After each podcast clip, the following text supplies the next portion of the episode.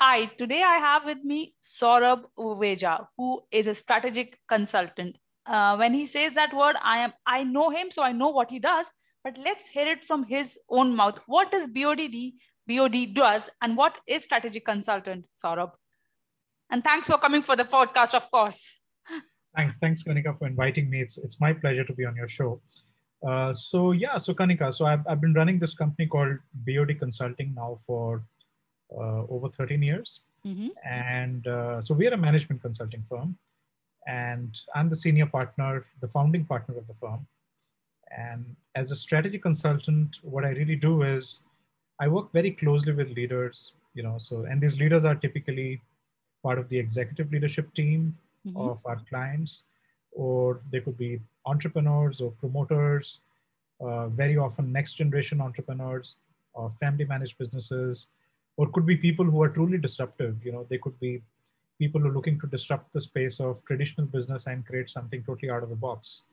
Uh, and sometimes they're even not entrepreneurs. You know, so entrepreneurs are these guys who are uh, part of large multinationals and they're trying to create their own space, trying to innovate inside a large company in a in a fairly bureaucratic setup, mm-hmm. and uh, trying to create something new.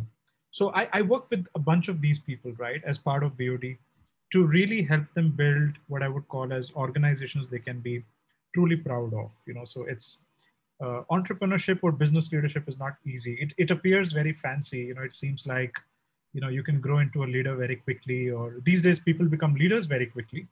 Mm-hmm. So sometimes in late twenties, early thirties. Uh, but it's not necessary that everybody has the necessary uh, understanding of what it takes to be truly successful. And sometimes it's a role that is bestowed upon you, especially if you're in a, let's say, a family business. So your father says, okay, son or daughter, from tomorrow morning, you're the head you of the company, right? And that kind of a thing. Or you uh, have been working in an organization for several years. Now you want to become an entrepreneur, you want to disrupt an existing industry. You feel you can do it, mm-hmm. but it's a different game. You know, it's when you get onto the other side, building an organization, creating teams, developing strategies for growth. Doing it for somebody else is different but doing it for your own self is a very big challenge. so that's where we step in you know that's where i step in you know as a uh, as a senior partner.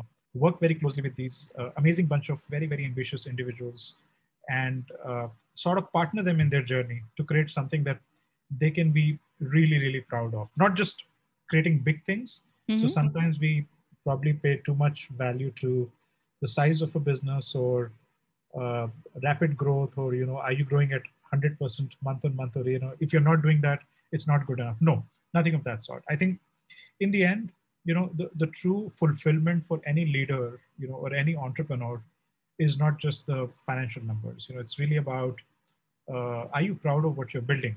You know so and and so in that sense we also choose leaders right? So kanika it's not like i work with everyone and anyone so we have a very strong filtration criteria. Okay. And, and it's it's not out of anything else. It's just that uh, am I going to be of any use to this person? You know, can he or she take what we have to give? You know, uh, or do they want something very tactical? You know, which is like a short-term quick fix. You know, for a very very important problem. So okay. yeah, so that's what we do in a in a nutshell. Okay, so just to uh, go deeper into that, before, can you explain? Do you think sometimes people do get confused between leadership and managers? So, leaders and managers are two different things. Do you think sometimes people confuse the managers think they are leaders and leaders sometimes think they are managers? Does it happen? Yeah. So, so you know, one view of that is you know think of it like designations, right? So mm-hmm. people enter an organization, you know, at very early stages, then and at that stage they're really more of an individual contributor. You know so they're given a task to do and their only job is to finish the task. That's about it. And typically on, on top of these people you have what you call as managers. Yes. you know managers could be managing people they could be managing projects but eventually they're also managing a lot of these individual contributors and the outputs that they're looking to create right? That means they these are the kind of people who need to have uh, a set of skills which require you to know how to do really high quality planning and uh, know some bit of people management, some bit of uh, you know mentoring, some bit of the ability to motivate people to get the work done. Yeah. You know, so the only difference between an individual contributor and a manager is a manager is supposed to get the work done, whereas the individual contributor is doing the work. And then you have one level above that, which you call as uh, typically in the very traditional jargon, the leader. Yeah. And the job of the leader is to really decide what needs to be done. You know, what direction are we headed? You know, and uh, and selecting that, making those tough choices. So you know, of course, everybody has to make choices. An individual contributor also has to decide: should I take a left turn or a right turn? Right.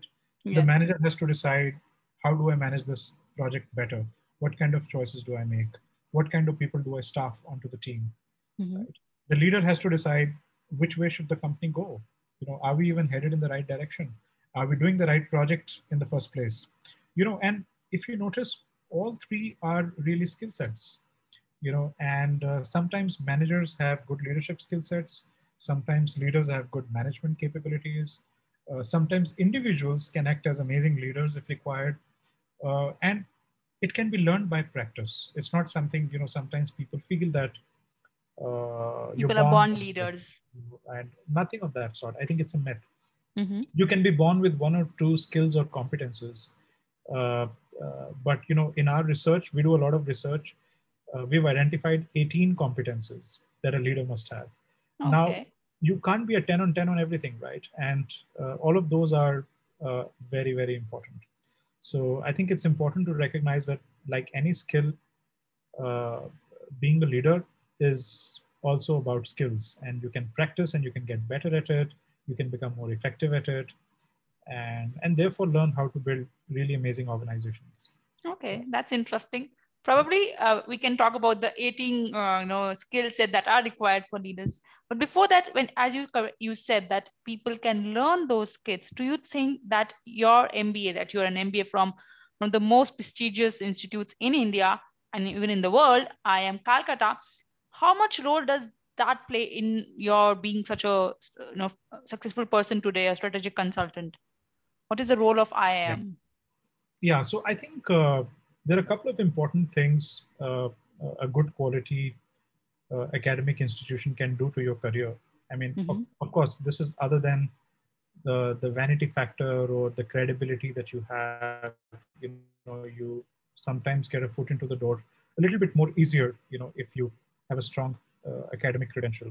But you know, in the end, you may get a foot into the door, but you still have to perform. You still have to deliver, right? Mm-hmm and and there are a couple of things which a good uh, academic experience can do or a good institution can do you know to your confidence or to your abilities in my case at least i can talk about iim calcutta i mean uh, some of the other iims have different cultures even though all of them are called iims but they're not the same you know so and very often they take the culture of the uh, city region itself so remember this is calcutta this is all kolkata so very artistic you know uh, very dramatic uh, and uh, very joyful, very fun.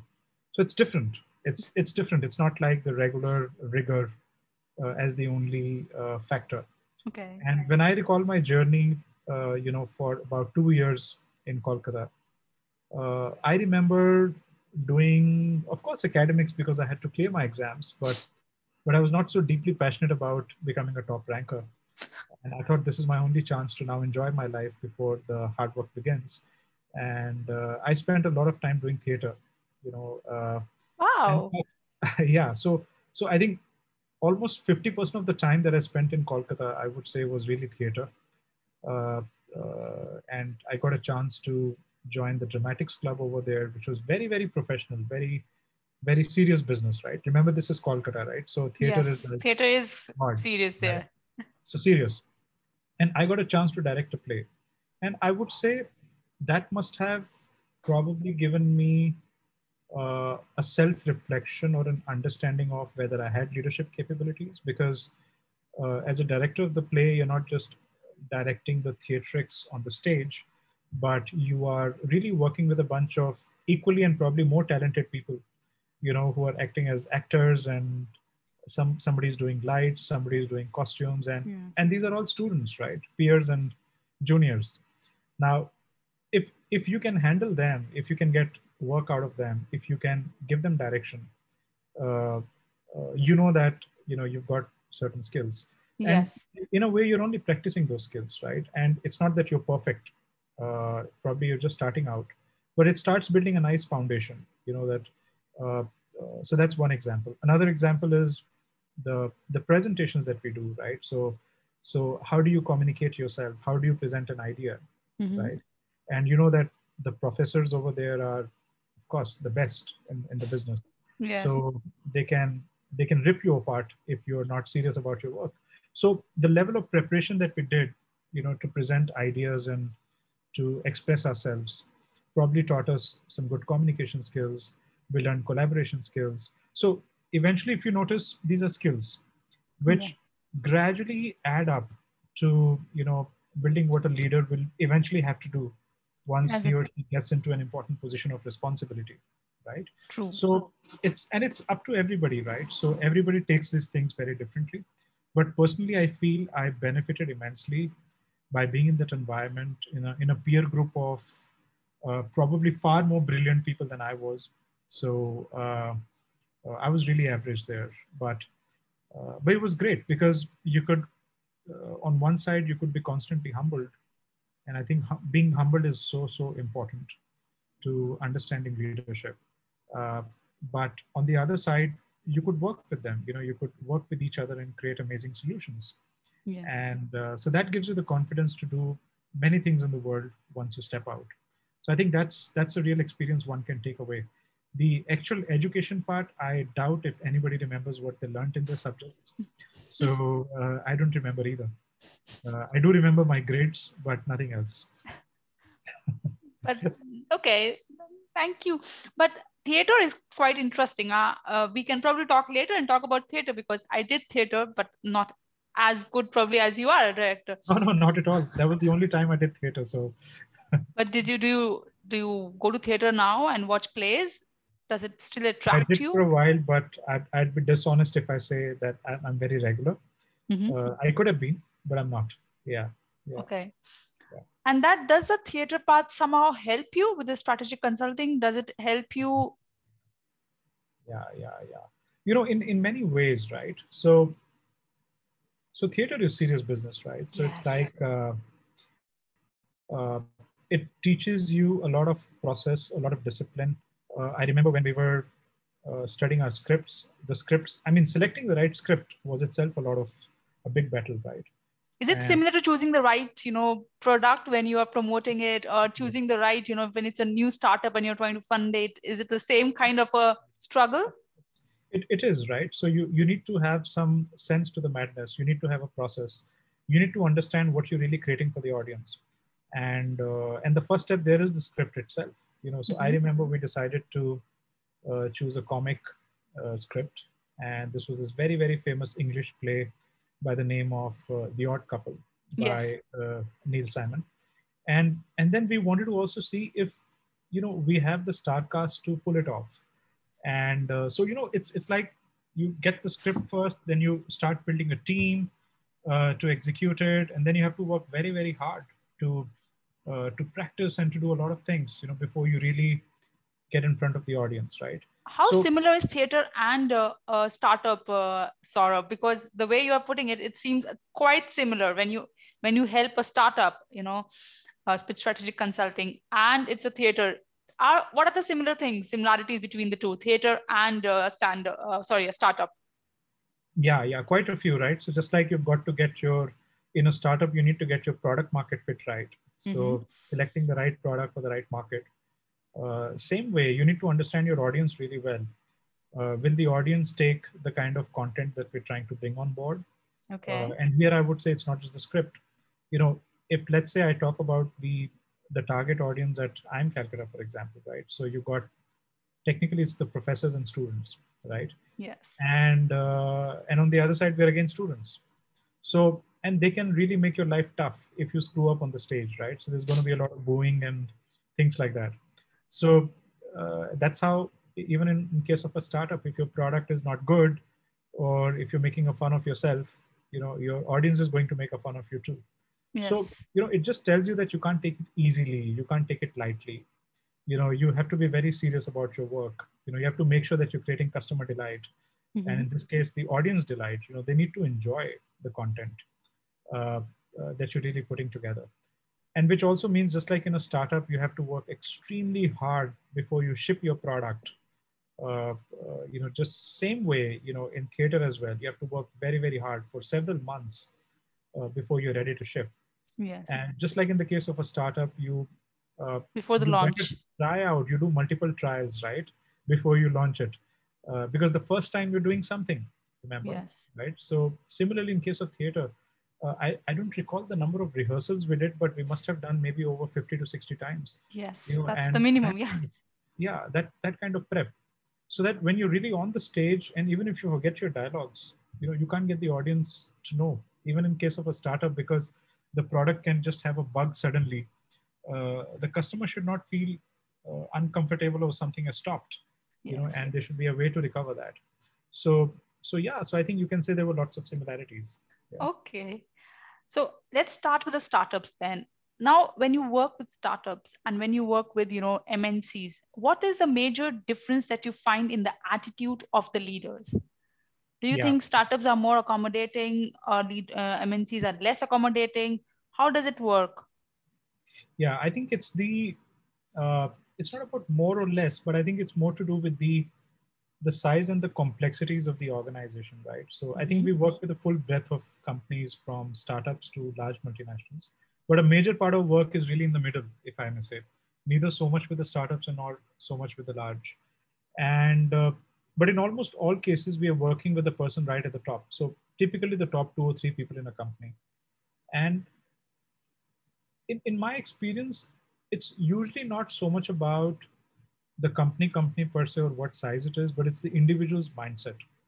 You know sometimes you're working with a leader in a large multinational who has an entrepreneurial mindset. And sometimes you're working with an entrepreneur in a startup who's very rigid mm-hmm. so it's not just that because it's a startup so people are very flexible and agile it's it's people you know it's a people problem either they're flexible or they're not right okay. and uh, and the biggest thing for us you know especially for me if i'm uh, trying to decide who's the right client for us the only thing i try to test out is that uh, is this person willing to unlearn what he or she already knows uh, remember at times you know these people are also very well educated. Probably some of them could be more educated and experienced than i am. And so if i'm going to talk to them uh, of course i need to know my job really well. But they need to be willing to unlearn as well. If they're very rigid about what they already know then it doesn't matter whether they're a large part of a large multinational or just starting out tomorrow. But i can't help them. You know it's like uh, uh, i'm only as good as you allow me to be right? That's that's, that's so, so, true. Yeah. so when you talk about unlearning you know is it a difficult thing sort of is it very difficult to unlearn because as you said yeah. yourself said some of them are from you know from uh, IIMs or other Ivy League universities or whatever they are from, they might think, okay, I know it, I have made it, no, yeah. and then going and telling them, listen, take a break. You need some people skill or soft skills, you know, which you probably yeah. are not very good at. Yeah. So how difficult is it to unlearn? The most difficult thing, right? So in fact, that's the only thing that holds leaders from realizing their true potential. So if I've worked with maybe over 1000 or 2000 leaders maybe mm-hmm. right uh, and let's take a sample set of 100 because 100 is always an easy number to remember yes right there would be only 5 out of 100 uh, irrespective of what size of companies they are they could be 10 crores 1000 crores 10000 crores that doesn't matter right but only 5 out of 100 uh, would not have any egos about what they already know right and they would be like, okay, Saurabh, we trust you. You know, please tell us what needs to be done. And I can tell you that those are the only ones, you know, who would have achieved extraordinary success. Right? It's almost like going to a surgeon. And as, as a patient, if you're going to a surgeon, you know, at that stage, you cannot say that, please do not put the anesthesia on my face and I want to figure out exactly what you're doing with me.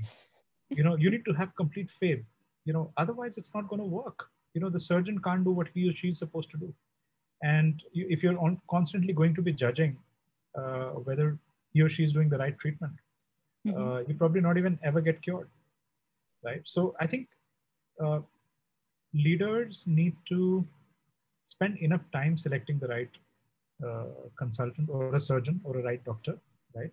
But after you've done that, you you have to trust, you have to have faith. Now, and it's nothing to do with the consultant. Trust me, at times it's not about me, maybe somebody else, right? Mm-hmm. Uh, but because people are just so rigid about unlearning, they're just so stuck up with their own mindsets. Uh, you know, they're constantly judging you. They're in that mind space where they're very fearsome. What if this guy does something wrong? What if his suggestion is not correct? Has he or she done a uh, enough, enough, study before proposing a recommendation? You know, too many question marks, right? And even if a suggestion comes out, a recommendation comes in, they sometimes get into an analysis paralysis and they'll be like, but what if this is wrong? You know, so somewhere down the line, uh, you can say that in general, people are fearful. Mm-hmm. You know, they, they don't trust uh, their own destinies. And, uh, and that makes my job very difficult. So, so you can say that, you know, we get really excited when we find a, a client. I mean, we, we obviously want clients to question us because unless and only they question us, we can't give them great answers, of right? Course but we also want people who are willing to execute you know so who can take decisions you know who can move forward you know and not just get stuck up in uh, what they already know and they think is right. Yeah. okay. So you just it's it's just as simple as that you know to, of course they are going to have their questions to you but they have to trust you which is i think the most important thing. Yeah for me to be able to help it's like a doctor relationship right? So yes. if you don't trust your doctor uh, even if he or she gives you the best medicine uh, even placebo is not going to work right. Because you're constantly on the google figuring out if this medicine is right or wrong. Yeah yeah. You know it's like if you start googling about your medical health i think each and every person would have a you know a fatal disease because true, true. yeah. True, but on the other side you know for me it could be such a normal procedure. So it's like a surgeon who's probably done 500 bypass surgeries. Maybe you think yours is the most special one but for me it's another surgery right? Yeah. So so it's that comfort that you know a, client needs to build which is sort of very very important. Okay. Now let's yeah. move to the brands okay? You also create brands. You uh, brands it could be people who want to yeah. become brands or brands who want to become bigger. So mm-hmm. how do you help them? First question. And second question again what does matters? Is it the small startups which are easier to work with when it when we do the branding part or also mncs yeah, so I think they're very different challenges. Here it's a bit different. So um, when you're starting out something new, you know, hmm. uh, you can define the brand the way you want because there is no existence. It's like a clean slate, right? But when you already exist for several years or you become large, you know, there's a certain equity in the market. There's a certain position for you, certain legacy, certain image that has been created. Now, if you have to transform that image to create a new identity altogether, you know, uh, it's never going to be easy for people yes. to uh, change their belief systems about uh, you as a brand. So for sure, it is more difficult to do a brand transformation exercise uh, as compared to a brand creation exercise. And we do both of these exercises. So I think we've done a lot of projects which are about creating a new brand and a lot of projects around transforming an existing one, which has existed for several years. Mm-hmm. And it's more complex. And it's not complex because you know you have to change something visually or you have to change the narrative or something. It's complex because you have to change the culture of the organization yes. because it's it's about changing the positioning. It's about changing the way you think as an organization. And that is never easy. You know, any kind of transformation. Yeah. Probably it's also how people perceive it is it also it's very difficult to change so how people perceive a brand? That's still easy. That's still easy trust me. You know people think that changing customer perception is difficult. Uh, that's the easier part. It's not easy is but it? easier. Okay. What is more difficult is changing the perception of your own people about you right? Ah, and unless okay. that changes uh, the external perception doesn't move. You know because remember that in the end your people are representing you. Yes. and if they still think that you're the same you're just it's just like old wine in new bottle, as they say. Yes. Right. Uh, and people know you inside out. They live with you, right? It's like living in the same home. And you, you know, in, in brand transformations, you can't pretend to be somebody else. You know, True. you have to be who you are. So if you're not genuinely looking to transform from inside out, And that's why I keep using the word inside out. The inside part is far tougher than the outside part. The outside part is so much easier because if everybody in your organization starts speaking the new narrative and they start believing in your new narrative, it is so, so, so much easier for people outside to start believing in your narrative. You know, it's mm-hmm. like, uh, Kanika, if you believe in yourself, you know, that you're good, uh, your customers will believe in you, right? It's like that, right? Mm-hmm. If you are doubtful about yourself, you know, I think I'm trying to say something, but this is not really me. And there is some internal conflict inside, you know, then people around you will also doubt you. So it's, it's that simple and that difficult, right? But as a philosophy, it's just that and nothing more. Okay, that, that's a very interesting point because some somehow I believed that changing the perspective of the customers would be more difficult as compared to changing, you know, Your the internal your own perspective. Yeah, yeah. Okay, that's yeah. That's, so if, if you notice, you know, in fact, a lot of our work, uh, uh, you know, people use growth as a mm-hmm. terminology for success. Uh, that if you're growing, you're successful. So uh, when I talk about growth, I don't talk so much about the external growth. Mm-hmm. Uh, external growth basically means increase in top line, increase in profits, profits. increase in valuation, maybe the number of people you hire. So some number which is showing like a, a linear graph upwards, right? Uh, but when I talk about growth, I talk more about internal growth. You know, so mm-hmm. are you growing inside? You know, as a human being, as an organization, are you becoming more mature? You know, are you becoming more capable? Uh, are you becoming more customer centric? Are you becoming more service oriented? You know, are you becoming more process oriented? So that's internal growth, okay. right? Now, unless and only organizations grow internally, mm-hmm. they cannot sustain external growth. You can do external growth by marketing, maybe, you know, spend a couple of hundred thousand dollars or a million dollars on good quality marketing. And of course, you will have a lot of new people interested in you, and numbers will increase, top line will show an upward trend, products will start selling. Of course, you put money behind anything, it'll show results. Yes. Right. But it won't sustain if the organization is not growing internally as well. So, and you cannot artificially support external growth. It must be supported from inside out. And, and so that's a very unique philosophy that we talk about. That's what we work with our clients on. So when I say that we work with leaders to help them build organizations they're truly proud of, uh, it's really the inside work, right? So a lot of engineering that we're required to do. Uh, and honestly speaking, it's, it's mindset work, right? So creating a process is not that complicated. You know, any company can come and write an SOP. Yes. Uh, uh, but how do you get people to believe in that process? Right? That's complicated. That's Very complicated. yeah, yeah, so, yeah.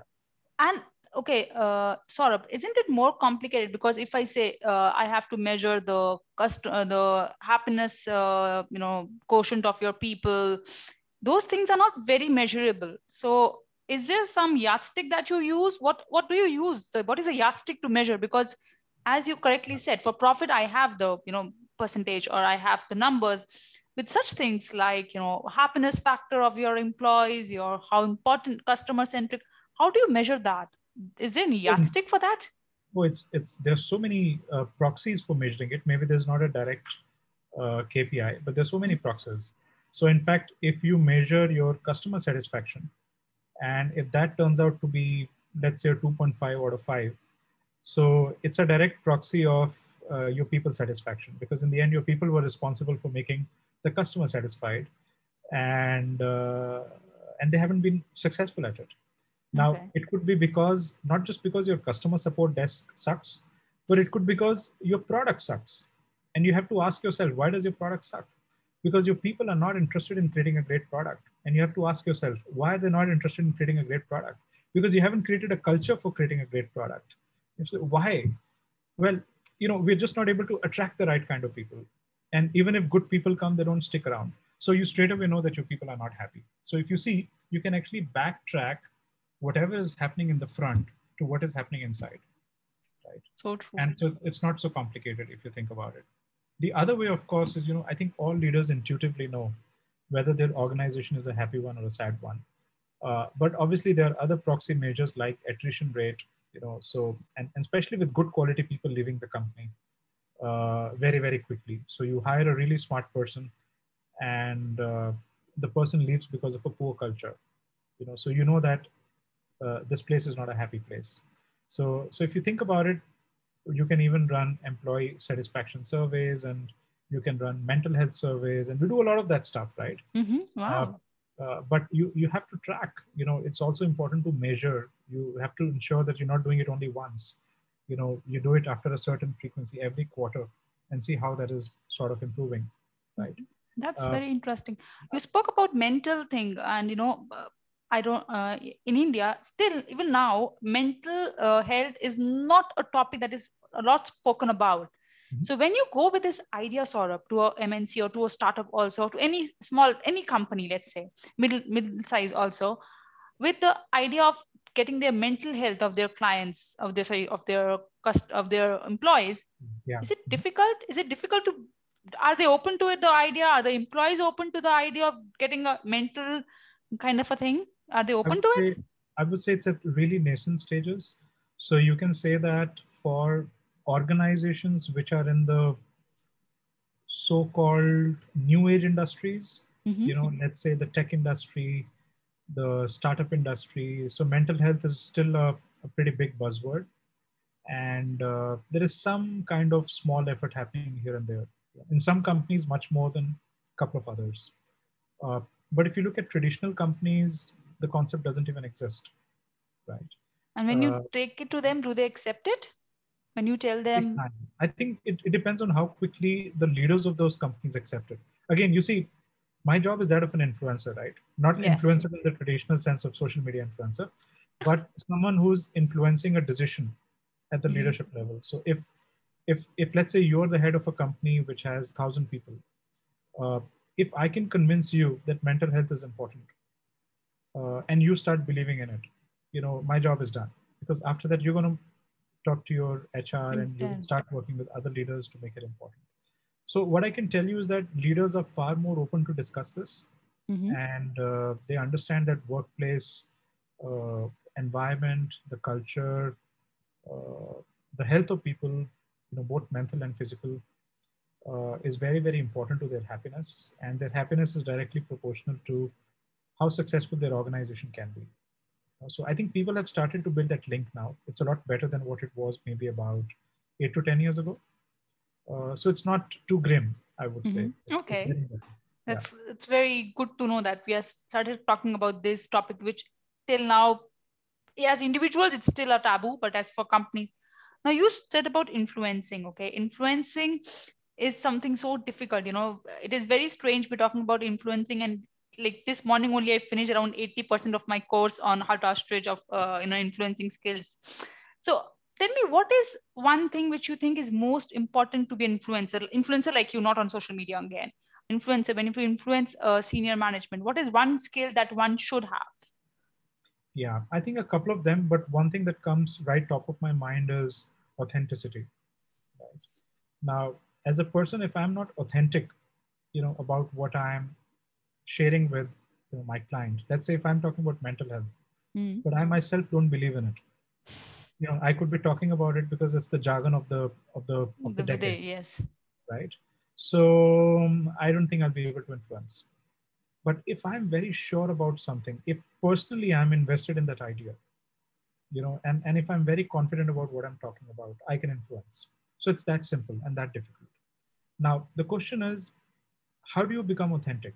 So then that is the big question, right? Yes. About any idea that you need to sell. Because what is influencing, right? Influencing is nothing but selling your idea. Yes. And it could be not necessarily your own idea, it could be an inspired idea. So now, unless and only you have invested yourself in developing a deep understanding of that idea, you know, mm-hmm. and you have studied it well enough to be able to speak about it confidently, to be able to answer all the important questions pertaining to it, it becomes difficult to influence. Because the person on the other side has the right to ask you questions. And if your answers are not compelling enough, or they haven't been thought through, you know, or they're not authentic, they seem like a little bit on the surface. Mm. So you can imagine that you will not be trusted. Okay. Right. Of course, there's still going to be people who are very skeptical and uh, people who are generally doubtful about everything in this world, including their own self. Right. So there you can't do much. But you need to be very strong at your subject if you want to influence. Okay. And, so a lot of uh, research should go behind when you want to influence someone. So you should have to do a lot of research, a lot of authenticity. So, uh, you know, sometimes it can put a lot of pressure if I leave the audience with this message that you need to do a lot of research. Okay. Because it's not necessarily true that it's only research, right? It's a belief system. Mm-hmm. And belief systems sometimes come from very deep inside. You know, so for example, if I talk about the idea of uh, prioritizing internal growth over external growth or internal growth as a route to external growth, then I must believe in it.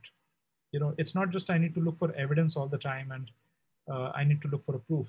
You know, it's like. It and if I can stop you one second, because yeah. I just remembered one thing, which I remember uh, when I was working as a journalist, and I once spoke to you about some. I interviewed you for my um, pitch magazine, for which I yeah. used to work, and you had a girl who was working in your team, and yeah. the way you spoke about her, it showed how though she was important she wasn't uh, let's say the senior management but the way you spoke about her spoke it spoke volume about the way you treat people at your work yeah. so of course that comes from you because in your company you are giving people that much of importance. You're making sure they are happy.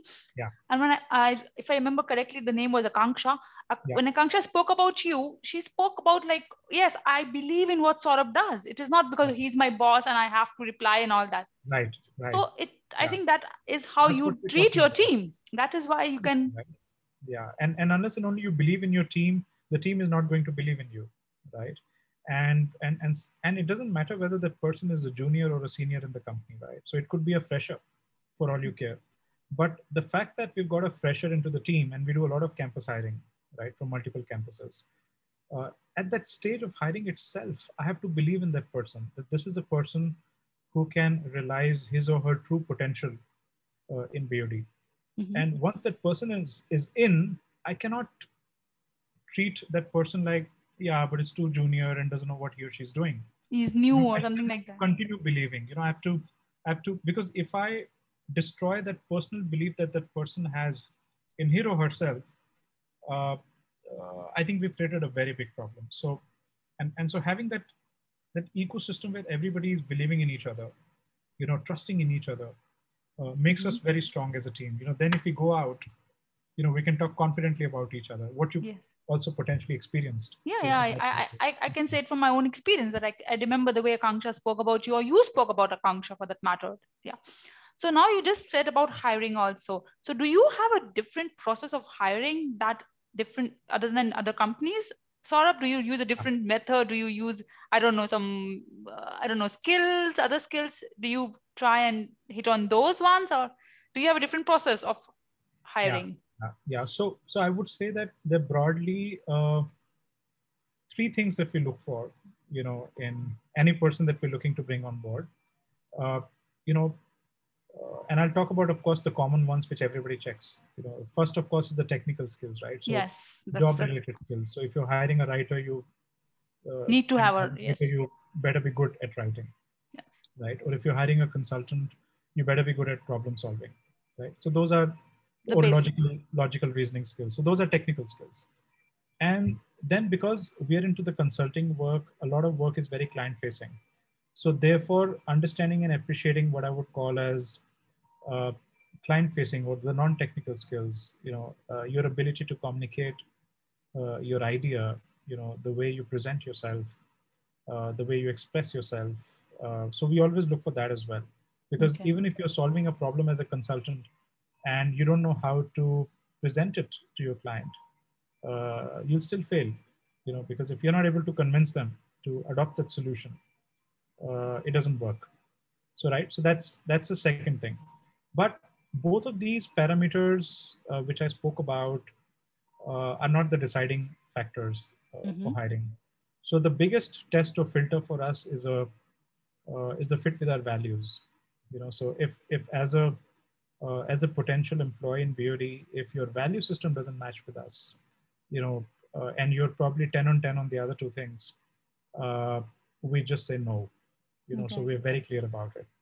And uh, it's quite possible that sometimes people score a seven or eight out of 10 on technical and non-technical. And we're like, okay, this you can learn, no problem. But it's going to be very tough to teach values, you know, so, and what uh, values? Can you, can you name a few which probably Yeah, so of course, you know, so uh, the first and foremost value that we speak a lot about, you know, is uh, health first, you know, and this is very unusual as a value, right?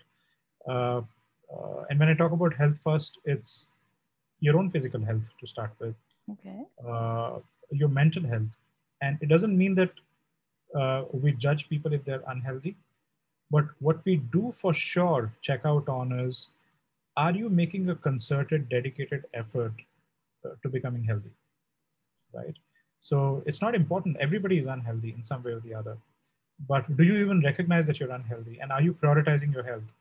You know, so for us that's very important because you know, healthy mind, a healthy body is a prerequisite for doing any consulting work, any kind of work in this world, right? If that doesn't Yeah. exist for you, a very big problem, right? Similarly, another value that we really, really care about is that are you a person who's looking to make the people around you successful, right? So for us, it's like making others successful, and uh, and if you notice, it's it's fairly spiritual, right? So you're not just worried about yourself, about your own success. You know, your primary motive is to make your team successful, your client Okay. successful, The eco process again. right? And uh, and that really is a great test because you know it, it tells you because that's the culture that we are trying to build you know and we don't want people who are working in silos people who are thinking only about their own personal growth. You know we want people who are contributing to each other's success. You know and i personally believe that uh, you know if i have a team member and i make a genuine effort in making that person successful you know uh, that person will do whatever it takes to make me successful and the rest of the other folks successful.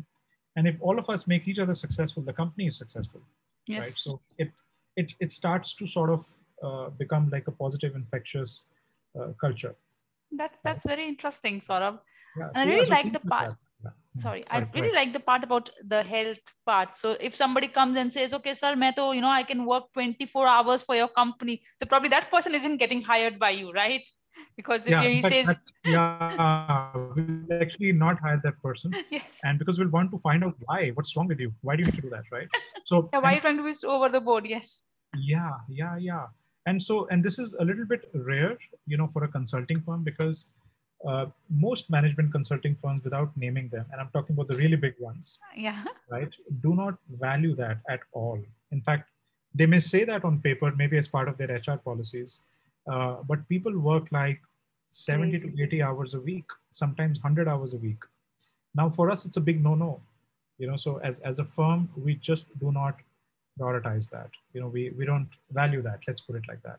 And you know we have an amazing culture in the company so uh, of course we've got our internal whatsapp group. So this is just an example to share with you right?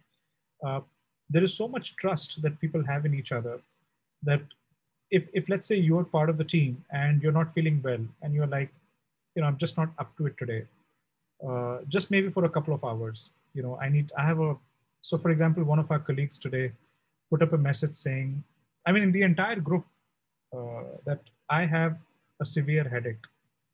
I'm taking a break for the next two hours. Now you know you're not required to do that. Nobody's asked them to do it. But they have so much confidence that uh, people are going to empathize with that. They're, the person is not going to feel judged. And therefore the person doesn't even have to say a lie. You know the person doesn't have to lie uh, that you know oh i was on if a call comes in or i was not around or i was doing some other work. You know if you notice in many cultures people lie a lot. Yes. and if they have a headache they can't openly share it with their boss or manager. Yeah, yeah, they cannot. And just taking a two-hour break would be, it's not something which is acceptable by the company. Are you taking a half day or it's what probably the HR would just be after their life? Is it a half a day or is it a, exactly. You know in, in our case everybody would be extremely supportive and say hey what happened? Is everything okay? You know just take a break. No problem. Take as long as you want. Come back tomorrow. Come back day after. Come back after a week. So you know there's no judgment you know and what that does is it really feeds in into our third value which is always speak the truth right? So whatever come may always speak the truth right? And is it And, easy? uh, it, it's it's it becomes easy if people are not judged right you have to understand why people lie of course. right? people lie when they're being judged when they know that they're going to be thought from a, a perception lens of i think this person is not serious about work or that and you'll be quite surprised you know people in bod don't judge each other they are so comfortable speaking the truth all the time even if it doesn't sound nice you know That's and uh, everybody is very accepting of that so it's taken some time. I don't think it, it was easy by any standard. So it might seem like we always had these things but it's not true. You know it It took several years before we could uh, develop some of these things right? Similarly another value which is very interrelated if you notice right? All of these things are so close to each Yes, other. Yes, of course. is is serve with compassion. Now there are two parts to it. One we are a service company right? We're serving clients. And the other is you do it with compassion you know you you you have to be compassionate about your work. You just can't be doing it for the sake of doing it. You know and unless you do that there's not going to be any authenticity right? Again coming back to the influence part. If you're not compassionate about your theory whether it's mental health or branding or strategy or whatever you're recommending if you're not compassionate about it you know if you don't feel about it from deep inside you're not going to be accepted. You won't be believed you know and and then that becomes a value. Now if you notice in our hiring process these are the kind of things that we're testing out right? And and it's not easy to you don't always get it right Of course. but How would you know that? Yes. yeah but we have a very simple test. So if it's a no of course it's a no. But even if it's a maybe it's a no for us. You know so we've realized it the hard way right? That even if it's a maybe i have a doubt about whether this person is speaking the truth or not. I will trust my instinct and say no. This is not going to work right? Interesting. and and it's only the yeses that we accept okay? It's 100% yes from all sides. You know uh, maybe a few things here and there we can work with this person but it's a yes. You know so, so that's very important for us. So we we prioritize value fit and uh, culture fit uh, as a deciding criteria you know after you've crossed the technical and the non-technical skills test right so and you can maybe not be that great you know i, I remember we've hired people who are probably technically not so equipped. Uh, but they have a great value system you know we we make a choice. We say let's get this person in the team the great team team player Yes. we'll decide what to do with him later. You know so we've done those kind of things. So ridiculous things if i may say so. Yeah No, because it- we're just looking for those right? Yeah, that that makes the company, you know, the the atmosphere, of the company very good. So people want to come in the morning, want to go to work. That's so so important, you know. Yeah, So yeah. Now let me put you in spot. Okay, so we have you have said good things about yourself or the company, and you now let me put you in spot and ask you five questions, which you may choose not to answer, but if you answer, it will be fun. okay Don't and is the last last rapid fire round are we Yes. uh, sort of at the fag end Yes. okay cool Yes. all right great first question is don't name the company of course but any company where you tried and the leader did not just go because he was very very you know egocentric or something. Can you share any such experience? Oh there's just so many of them. Don't- so easy right? If you want to So- name the company i'll be more than happy. It's going to be No, I viral think- but i don't i don't think it's fair right? No, no of course uh, not and and we sometimes continue to work with such people right? We try to uh, uh, help them change because part of our work is to transform their mindsets right? So i wouldn't want to judge people but yeah i mean there have been way too many cases where uh, we experience tremendous amount of resistance uh, uh, sometimes because of uh, you know leaders being very fearful about taking decisions. Okay. Sometimes you know because they're insecure about themselves you know so we don't say it on the face you know but we can sense insecurity of a leader. Uh, you know maybe the way they've been brought up Mhm. was in an environment of insecurity. I mean please remember that in many cases leadership is just a title. So people become leaders sometimes because of their destiny not because they're qualified to become right? So uh, so we don't judge them in that sense right? But at the same time uh, to answer your question they're just so many of them. almost every uh, second person, right, is into that trap. So part of our job is to help them, uh, help unlock them, and but we can we can sometimes do it because if their will is strong, if they start recognizing that they're in a trap, it's so much easier. So my first job is to let them know, boss, you're in a jail, and uh, and this is your jail. So you have to come out of it. Are you willing? And uh, if he or she says yes, right, uh, then it's easier for me. If he or she says no, uh, but recognizes that it's a jail, it's still not so tough because at least the recognition is there. If he or she says, you're stupid, I'm not in any jail, right? Uh, what are you talking about? Yes, because I am in my, in my, I have a big exactly. business. My, yeah. So free, right? Where is the jail? so that's when I can't help. Okay. So, so there are three kinds of people, right? Those who accept they have a problem and are willing to work towards solving it. Those who accept they have a problem but are not willing to work towards it right now, uh, I can still work with them because at least they accept it. And those who don't accept they have a problem. So the third segment is where we just just say namaste and you go away. okay. Yeah. Now, as you yourself said in BOD, the concept is the value is not to tell lie, right? Now tell me, you mean, of course, don't take the name of the company. When was one time when you had to lie and you know it's a big lie because the client was, that's oh, something like that? I, I, I can't recall even one such moment. In fact, we've been so brutally honest with our clients uh, at the cost of making them feel bad. Mm. Uh, because it's our job, right? It's think of it as such a responsible job. So you're almost like a surgeon or a doctor. Now, if you lie to your patient about their health, uh, it's it's really bad, right? It, it's uh, you cannot mislead. You know, if, if I find that their organization is in deep trouble, and it's so visible in front of me. In fact, forget about lying. I'm going to amplify that. Uh, I have to amplify that because probably this person has not been taking it seriously for so long doesn't understand I have to make problem. this person understand the boss if you don't act now you're going to be dead in the next two years right i would rather do that you know then uh, uh, make them feel good and get a couple of checks signed and you know so i think that's exactly the reason why always speak the truth became such an important value for us right? Uh, that we cannot afford to say a lie. We can't lie. Because did, you, did it cost you any clients? Uh, not it... really. Never.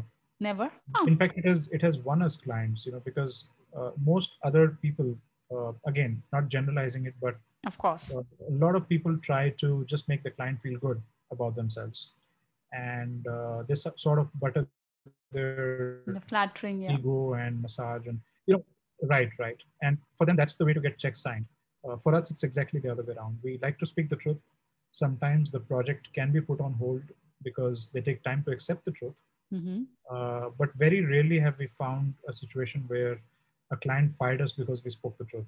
And that's what I tell my team all the time. So there's no fear at all. We're doing a very responsible job. And nobody will fire us for speaking the truth. In fact, people will fire us if we lie. And uh, that's what we have to be very careful about. That's very interesting, sort of that you haven't lost a client because of telling the truth, but gained. Wow, yeah. that is super awesome. Now tell me, this one is a little difficult, huh? and this one you cannot skip.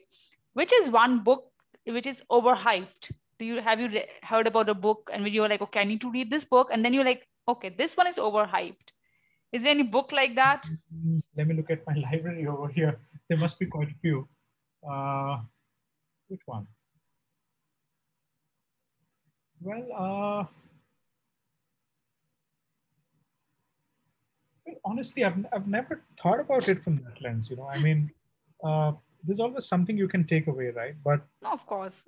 But uh, still there are some books which are over you know uh, i remember i uh, once read you know i don't remember the name now uh, arundhati roy's book when i was like in college and i was like okay everybody's reading it. Just with a fomo i read it and then i was yeah. like okay no. You mean the god of small things the god of small things right. The, yeah. yeah. well of course I, I, was i was i'm talking when i was like 18 or 19 at that time i didn't have the right to let's say the mental not yeah, that i say i have now but yeah i think it's literature of different kinds right? So uh, i think i find the books which are overhyped i mean i can't recall names but i can tell you the genre you know so where the title of the book says that 10 ways of becoming successful you know so for me is uh, it's like a fool's paradise right okay. so any book which tells you okay you can do it in one uh, speak uh, you know i don't know do this in one hour we'll teach you okay yeah, those are the ones those those kind of things right i, I find them quite fake mm-hmm. uh, uh, because most of it doesn't work except for making you feel good about uh, a concept right? And so most people will read such books feel good about it talk about it but they still not do anything out of it right? So uh, yeah. Okay. so those kind of books are i, I don't 10 best five best ways something like that. Okay. Exactly, which is your favorite book saurabh? This one is easy. Yeah. this one is easy right? So i think off late my favorite book so i think favoritism changes with time. Mm-hmm. but i would say uh, the one which has strongly influenced me uh, i would say is the the autobiography of a yogi. Mm-hmm. you know uh, you know by paramahansa yogananda. And uh, uh, so that's uh, been on top of me you know for quite some time now. So yeah so that one. Yeah. okay. Last question another one and a difficult one. What do you enjoy more? Brand strategic consulting which one of your job do you enjoy the most uh, I think this is tough because you know, in my mind and in my work, I was never able to create a distinction between them. You know, so when, when even if I was developing brand strategy, I was really developing strategy. So, and uh, just that the strategy could be used to build a brand. Let's put it like that. So it's it's tough to create a distinction. Uh, but if I had to, you know, so let's put it like this, Kanika. Right? There was a time when I did not enjoy some of the things we were doing. So, for example, we do a lot of work around execution, right? Uh, so you built a strategy, now you have to execute it. And I thought it was not my job. You know, I'm I'm great with strategy, so somebody else will execute. Uh, over the years, I've realized that uh, I cannot shy away from it. You know, I need to start enjoying that as well. So, so you can say that each part has, if, if you actually start valuing your work and you understand the importance of it for your clients, uh, there is so much to learn in everything, right? So uh, today, you know, I spent so much time studying execution and, and how companies execute strategies, you know. Uh, and that's the reason why companies are successful or they fail because everybody can build a strategy in the end. Yes. But very few can execute. True. Right? So, or for that matter, leadership has become such a deep subject for me right now. You know, so I think it's an evolution in a person's journey.